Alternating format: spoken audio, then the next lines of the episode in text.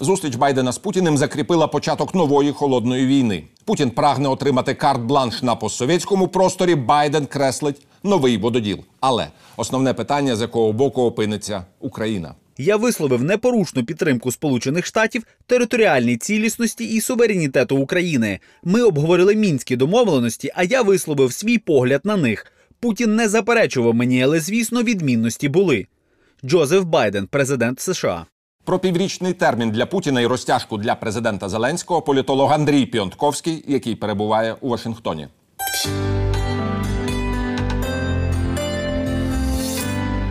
Здравствуйте, уважаемый Андрей Андреевич. Рад вас приветствовать в студии телеканала «Эспрессо». Произошла та самая встреча, о которой мы так часто и долго говорили. В любом случае, сейчас в Кремле, как бы условно говоря, торжествуют. Хотя успеха как такового нет. Насколько я понимаю, Байден просто выставил его на счетчик 3 месяца или полгода. А после этого посмотрим, что и как делать. Но в любом случае осадочек остался неприятный от встречи. Надо оценивать не изолированный результат вчерашнего саммита, а вот весь этот период последних 2 месяцев, пик напряженности, когда все эти громадные военные колонны России гуляли вокруг территории Украины, была вполне реальной опасность вторжения. Был звонок Байдена, вызвавший так много вопросов и предложение встречи. И мы помним, что тогда последовало очень много предупреждений России со стороны американской администрации, не только озвученных Байденом, но и всеми высшими руководителями, госсекретарем, министром обороны. Их разговоры как с русскими своими коллегами, так и с украинскими. Визит Блинкена в Киев. И сухой остаток от этого был в том, что Путину была названа цена, которую ему придется заплатить за такое прямое вторжение вглубь Украины, которое, еще раз повторю, тогда могло случиться в любой момент. Хорошая новость – это то, что непосредственно угроза военного вторжения отведена. Плохая новость, что Путин не только не отказался от своего плана использования ОРДЛО как давление на Украину, он заручился с поддержкой сначала Макрона и Меркель. Помните визит Зеленского в Париж, где ему Макрон навязывал новые кластеры Макрона.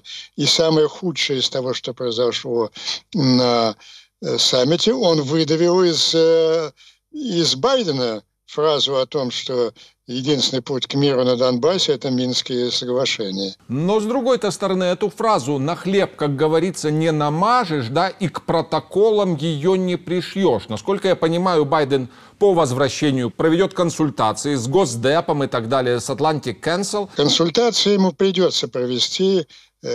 Первая реакция американская, за ней наблюдая, второй день – это резкая критика Байдена и вот этого мема с Минскими соглашениями и общестилистического поведения. Причем что характерно? То, что с ним делают республиканские СМИ во главе с Fox News, вы можете себе представить.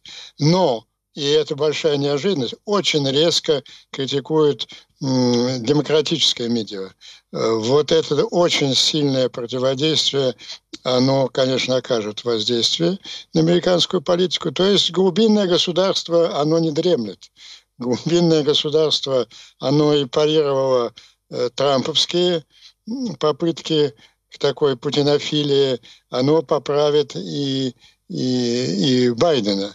Но в этом объяснении должна, мне кажется, активное участие принимать и украинская дипломатия. Тем более, что у нее есть прекрасный шанс.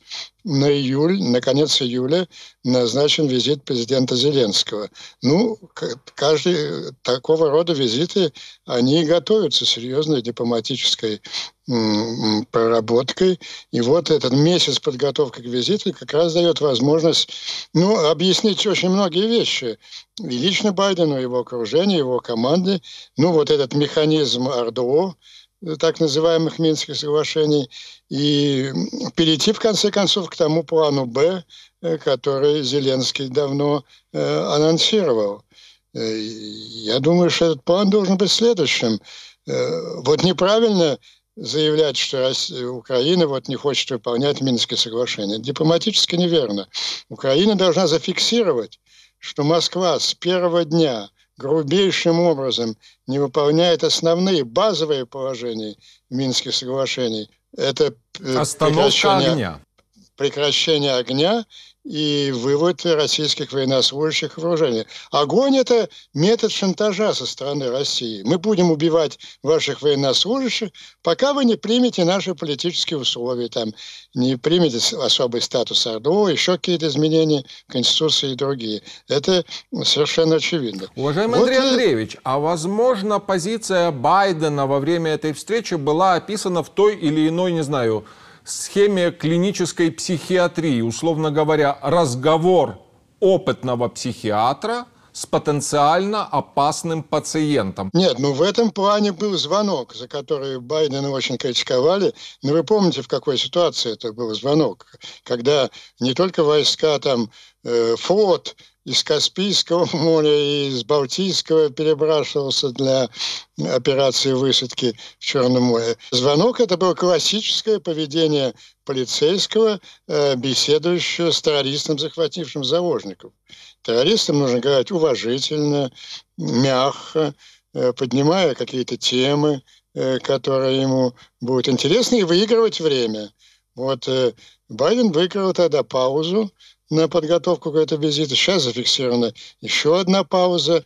В этом есть логика, но она не оправдывает вот этого ляпа Байдена о Минских соглашениях. Но это просто свидетельство о том, что не только Байден, но люди, казалось бы, гораздо более погруженные в детали украинского кейса, не понимают до конца вот этой природы Минских соглашений. Ну так вот, я вернусь к тому, что я начал.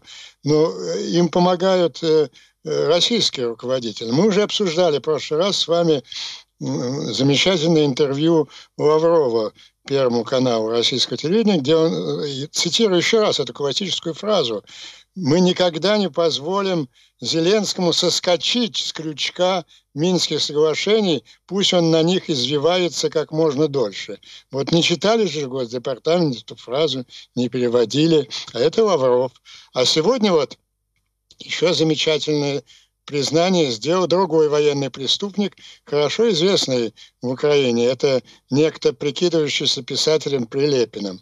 Он тоже, как вы заметили, один из тех, кто в восторге от результатов визита, и он сегодня радостно кричал буквально: «Украина», опять дословно цитирую, «Украина никогда не вырвется из огромной западни Минских соглашений. Она в ней останется до полной потери украинской государственности». Москва устами своих руководителей, пропагандистов не скрывает, что Минские соглашения для нее, которые она, кстати, не выполняет, а заставляет якобы выполнять Украину, это инструмент покорения Украины и уничтожения украинского государства. Вот за месяц, остающийся до визита, эта истина должна быть очень четко доведена до сознания американского политикума. И я думаю, что что я могу, российский эмигрант, симпатизирующий Украине, объяснять тут людям, рассказываю, беседую с ними, но это должен делать не я, а украинские дипломаты, государственные служащие. Вот этим должны заниматься сейчас очень активно в Вашингтоне месяц, и атмосфера для этого самая благоприятная. Уважаемый Андрей Андреевич, а как можно попытаться спрогнозировать теперешнее поведение Путина? То ли его охватит такой глубочайший наркотический кураж, да, в силу самолюбования, или все-таки он присядет на полгода, о чем, в принципе, ему недвусмысленно намекнул Байден? Сценарий вторжения, он, в общем, воспринят Путиным. Ему объяснили его же люди в Генеральном штабе, что за... Но это не означает, что он откажется от планов подчинения Украины. Вот этот сценарий Минских соглашений будет развертываться сейчас полностью. Вот уже они орут на Украину: идите и выполняйте Минские соглашения. Это не мы вам сказали, это вам сказали все мировые лидеры. Байден, Макрон, Меркель. Вот какими инструментами он сейчас будет действовать очень активно, не останавливаясь ни на какую паузу, тем более, что Байден как бы дал ему для этого повод. А какое громадное значение они придают этому инструменту? Вот обратите внимание, свою пресс-конференцию Путин начал с чего? Вот фраза, как если я правильно понял Байдена, да. Он тоже полностью поддерживает Минские соглашения. Ну, это было нормально для этого демагога и жулика.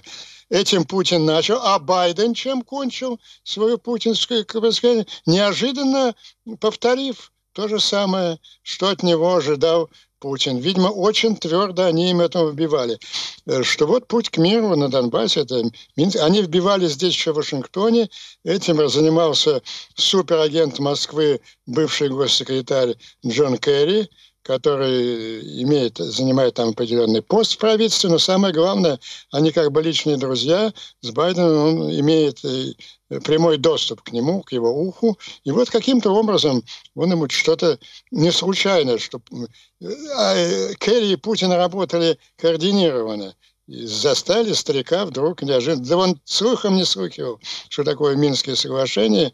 Но каким-то образом ему внушили, что нужно произнести такую фразу, и вот прикрываясь ей, я уверяю вас, Путин, у него были в кармане Макрон и Меркель с этими Минскими соглашениями, а теперь и Байден, он развернет очень широкое наступление в Украине. Вот этот месяц перед визитом Зеленского критически и совершенно необходимый украинской дипломатии, еще раз повторяю, не имеет права упустить этот шанс. Во-первых, объяснив американцам, что для Кремля это крючок, на котором извивается Зеленский, западня, в которой болтается Украина. Это не наши с вами определения, это определение высших российских руководителей. Единственный способ сегодня достигнуть вот этого условного мира, по крайней мере прекратить кровопролитие, это замораживание конфликта, как в Приднестровье, как на Кипре, как в Кашмире, с международными наблюдателями по мандату ООН на линии соприкосновения.